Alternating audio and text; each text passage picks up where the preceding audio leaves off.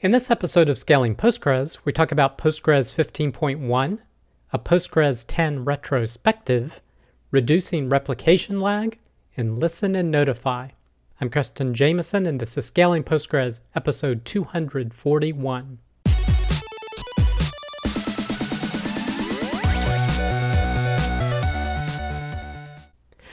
All right, I hope you, your friends, family, and coworkers continue to do well. Our first piece of content is PostgreSQL fifteen point one, fourteen point six, thirteen point nine, twelve point thirteen, eleven point eighteen, and ten point twenty-three is released. This is from postgresql dot org, and this is a pretty quick set of releases after Postgres fifteen was released not too long ago, in my opinion, but includes over twenty-five bug fixes that were done over the last several months that primarily affect Postgres fifteen. They also updated some time zone data, as well as this is the last official release of PostgreSQL ten, so it is now considered end of life. So if you're still on ten, you should definitely upgrade to one of the more recent versions. Next piece of content, a tribute to PostgreSQL ten. This is from j cats zero five dot com, and he's talking about now that Postgres ten is end of life, we should actually look back and reflect on the significant release that it was. Some of the things he mentions here is they actually started doing a new versioning scheme so that it was much more clear what a major version is versus a minor version, et cetera. So they went from the major versions being nine point five, nine point six to ten, eleven, twelve, thirteen. The other significant thing is adding more parallelism to different areas, so much so that on a particular O L T P workload he had, when he upgraded from Postgres nine point four to ten, he saw a two point five x speedup for the entire workload. Now, of course, there were some changes in nine point five, nine point six that he skipped over because they introduced some parallel things too, but definitely impressive seeing a two point five speed improvement upgrading a couple of versions. The other feature it introduced is declarative partitioning, making it a lot easier to do. Also, it had introduced logical replication with publishers and subscribers to be able to send data logically as opposed to just copying a whole instance. He mentioned when you're setting up replicas, you could now set a quorum for synchronous replication, so not everything had to be in synchrony, but you could specify a particular quorum level. It also made passwords more secure, supporting SCRAM password authentication instead of M D five. And then a few other things like enhancements to the Postgres foreign data wrapper doing pushdown, as well as identity columns as opposed to serial, as well as supporting the A M check extension. So this is a pretty interesting look back at what Postgres ten offered and its significance. Next piece of content, Postgres version fifteen, a billion transactions later. This is from k moppel dot github dot i o, and he's talking about a test he did comparing Postgres ten and Postgres fifteen using pgbench with one billion transactions. Now, out of all this testing that he did, there were some variations in runtimes and things of that nature, but the most significant thing that I noticed was the size difference. So if you look at the data size growth, there was a difference of forty-six percent, as well as the index's size was a savings of sixty percent. So this just goes to show you all the index and improvements that have happened over the mo most recent versions of Postgres, how much that can really save you disk space. So if you are on an older version, if you want to save some disk space, and just move up to the most current version to get all those benefits. But if you want to learn more, you can check out this blog post. Next piece of content, reducing replication lag with I O concurrency in Postgres fifteen. This is from citus data dot com. And if there had not been a new release of Postgres along with the Postgres ten retrospectives, this would have been my primary post that I covered this week. I highly encourage you to read this. I found it very informative and interesting what they're working on and kind of where they're going, the next steps. So basically, the area that they're trying to resolve is issues with replication lag. And specifically, my understanding is the stage at which the replica is trying to apply the changes to the database itself. So presumably, it's received the W A L over the wire and is now applying those changes to the database files on the replica. And that this can cause slowdowns because that's a lot of random I O. And they've actually done some changes to Postgres fifteen to address this. And they set up this test here where they set up a pgbench scale of one thousand thirty-two clients. they set maintenance I O concurrency to zero because that essentially turns off this new feature that they added, and full page writes to off to minimize checkpointing in the process. So they started up pgbench, and you can see this is the lag in seconds and how it dramatically increases at a pretty steep slope. And again, they say this is the replay lag, so I'm interpreting this as the W A L trying to be written to all the database files on the replica. Now what they did is they then changed maintenance I O concurrency to ten, which is its default value. And at that setting, you see that it starts to not slope as highly. So then they set it up to, I believe it's a thirty-two, and you can see it dramatically stopped the lag and then precipitously dropped down. So basically this setting is reducing replication lag. And then they stepped it down in a stepwise fashion, and they found around sixteen for this setting. Again, the default was ten, was sufficient to keep up with the load that was happening and not have essentially any replication delay. Now they're using maintenance I O concurrency, and this has been in Postgres since I think version thirteen, but apparently with Postgres fifteen they introduced some changes so that it impacts the apply of W A L on a replica. And I do want to read this quote that they put here. If trying this experiment at home, note that the current advice-based scheme, so this is an I O advice-based scheme, is only known to work on Linux with E X T four and X F S. So like I have some clients using Z F S, it won't work with that, but they're saying it is expected to work in the future. It doesn't yet work with other operating systems, so non-Linux. And the true asynchronous I O proposal being worked on for the next generation will work everywhere via various kernel A P Is. So basically, this is an introduction to this feature in Postgres fifteen. It works as long as you're using Linux and E X T four or X F S. But the future, you should be able to use different file systems and different operating systems as well. Now, the reason this works is they're using a particular A P I called uh, POSIX fadvise. But it says there are many drawbacks to it, and that's kind of why you have a reduced set of operating systems and file systems it works on.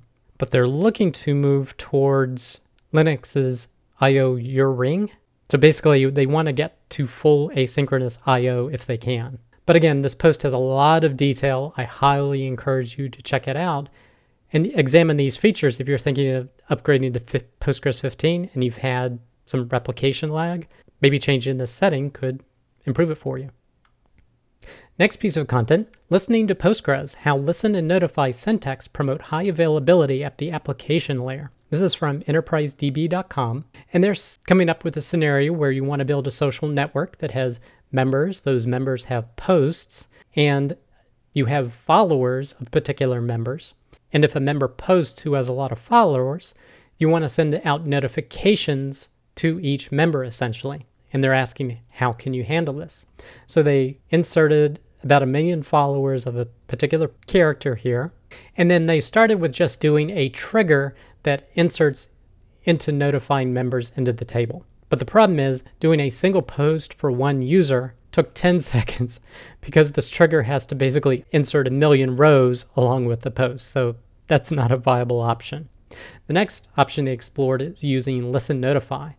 So basically, you set up a Python application that set up a listener, and then you modify the trigger such that it does a notify using P G notify when a particular notification needs to be sent out to followers. Then the application takes it and actually does the inserts, essentially in an asynchronous fashion. But he says a disadvantage of this is that if your application goes down, you essentially can lose notifications if you have an insert into posts. And another alternative is basically doing polling. So on the notification table, they put an is sent flag, and they're doing update skip lock to be able to know what notifications need to be sent out. And their application was rewritten essentially just to do polling to say, hey, is, is there any new notifications that need to be sent? And then go ahead and do that. So this blog post walks through different implementations of how to do these types of features using listen notify or even polling along with update skip locked. So if you're interested in that, you can check out this blog post.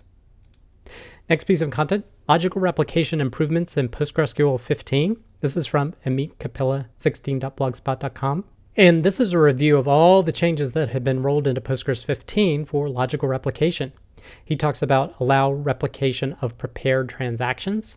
So This was already being done with logical decoding, and now the standard logical replication between two different database servers can now use the prepared transactions. Basically, that means it can start sending data before transactions are complete. Essentially, it uses a two-phase process to do this. The next one is allow replication of all tables in a schema. So now you can just specify a schema to be replicated as opposed to having to state each table. So that feature is available. The next one is allowing row filters for logical replication of tables, as well as column lists for logical replication. So basically this reduces the amount of data within a table that you can replicate over. Also allowing logical replication to run as the owner of the subscription, as well as improvements to conflict resolution. So now you can actually specify that a subscription should be disabled if it runs into an error, as opposed to keep producing an error. And then different ways that you can skip over the errors and resolve the replication conflicts, as well as improving communication between publisher and subscriber to be more efficient, as well as having a P G stat subscription stats view. So if you want to learn about all these changes in detail, definitely check out this blog post, as well as check out Five Minutes of Postgres episode forty-three, Logical Replication in Postgres fifteen and Why the Replica Identity Matters. This is from p g analyze dot com, and the previous post is what Lucas covers this week, as well as emphasizing the importance of replica identity when you're setting up this logical replication, because the column lists and the row filters rely upon the replica identity and need to be included if you're going to be making update and delete changes. But definitely check out his episode if you want to learn more about that. Last post related to logical replication is Performance Impact of Row Filters and Column Lists in Logical Replication. This is from postgresql dot fastware dot com, and they're doing some performance tests against Postgres fifteen to see what the changes have been, being able to filter down the number of columns or number of rows that are sent over. And as you can see with initial synchronization, so you have two million rows and you need to do the initial sync to a new replica, it looks like based upon the filters, you have a pretty linear performance change. So if you're going to do all of them, it's essentially the same as without a filter. And if you're only sending twenty-five percent of the rows, it's about twenty-five percent of the performance. Same thing with actually sending data over. It's not as dramatic as this, but you definitely get performance improvements when sending over synchronization, and you do get transaction per second improvements as well, the, the less data that you're sending over in rows.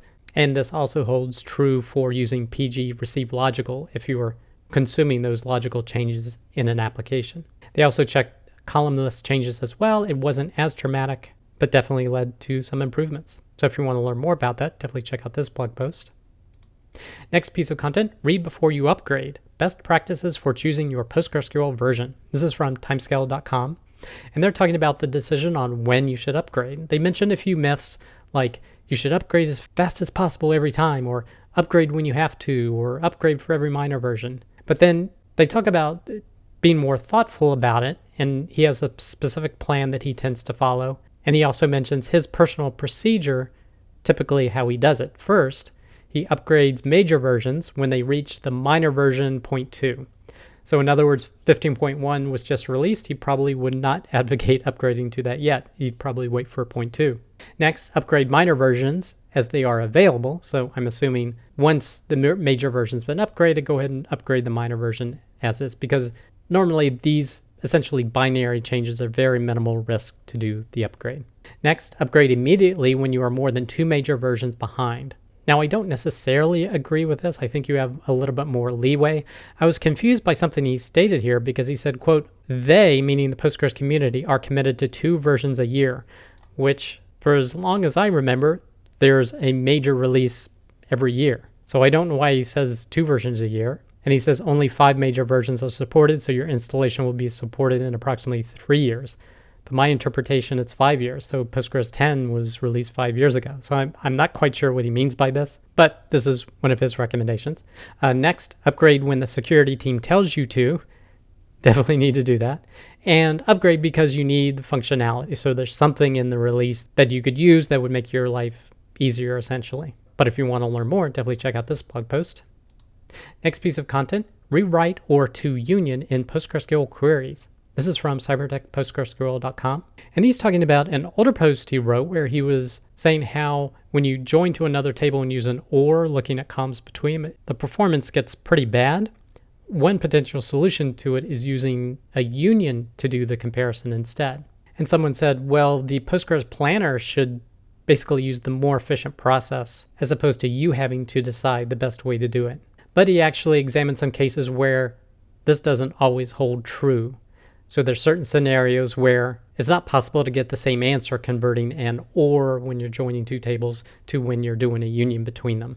So he goes and covers that here and explains right exactly what he says here, why the optimizer doesn't automatically rewrite or to union. So if you want to learn more, definitely check out this blog post.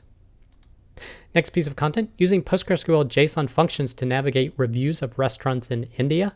This is from dev two by Francesco. Now, this post talks a little bit about avian dot i o, but essentially you can just look at the Postgres related information. And it's basically a post explaining how to manipulate and work with JSON data. So he imports a set of JSON data into a database, and he shows you all the different JSONB functions you can use to manipulate it and pull out data in different ways. So if you're looking for a JSON refresher of different functions and different ways to pull out and manipulate JSON, definitely check out this blog post. Next piece of content, securing Patroni REST A P I endpoints, part two, using S S L certificates. This is from Percona dot com. This is a follow-on post from last week, and in this post, they're covering client certificate verification. This is where you're setting your clients up to trust the servers. So they set, show you how to do that, as well as handle HAProxy with certificates. So check out this blog post if you want to learn more. Next piece of content, there was another episode of Postgres F M this week. This one was on database branching. So my interpretation of this, you have data at a certain state and you want to branch it off and take a copy of it to do testing on or experimentation on. You can listen to it here, or you can actually look at the YouTube video here. Next piece of content, the PostgreSQL Person of the Week is Wilfried Rosé. If you're interested in learning more about Wilfried and his contributions to Postgres, definitely check out this blog post. And the last piece of content, we did have another episode of the Rubber Duck Dev Show this past Wednesday evening. This one was talking about callbacks, and specifically active record callbacks in Ruby on Rails, and whether they are good or whether they are evil. So if you're interested in the long-form developer discussion about that, we definitely welcome you to check out our show. That does it for this episode of Scaling Postgres. You can get links to all the content mentioned in the show notes.